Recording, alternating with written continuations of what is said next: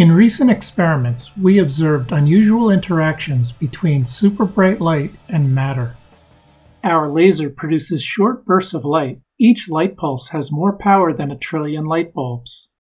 Despite its high power, our laser is small enough to fit in a university laboratory. On a tour of our lab, you can see students and scientists working with state of the art lasers. When focused, the laser light is a billion times brighter than at the surface of the sun.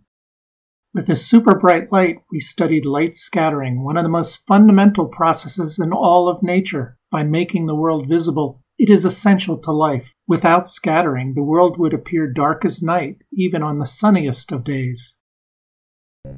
In scattering with normal light, a single particle of light, a photon, collides with a single particle of matter, an electron. The collision shakes the electron, which causes it to emit a new photon. With super bright light, hundreds of laser photons scatter simultaneously with each electron. The resulting figure eight electron quiver motion generates a higher energy photon with novel characteristics.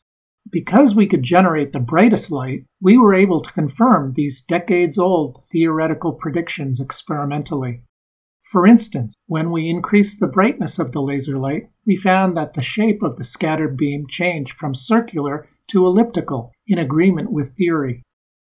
To make the experiment succeed, students and scientists aligned the light and electron beams with an accuracy of a millionth of a meter. Scattering of super bright light also occurs naturally, not on Earth, but in the cosmos, during supernova explosions of massive stars.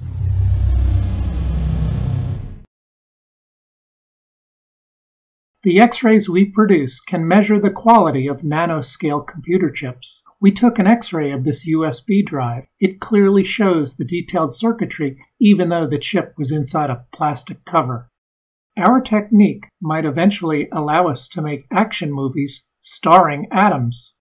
And here's some of our team. Thanks for watching, and stay tuned for news of future experiments with even brighter light.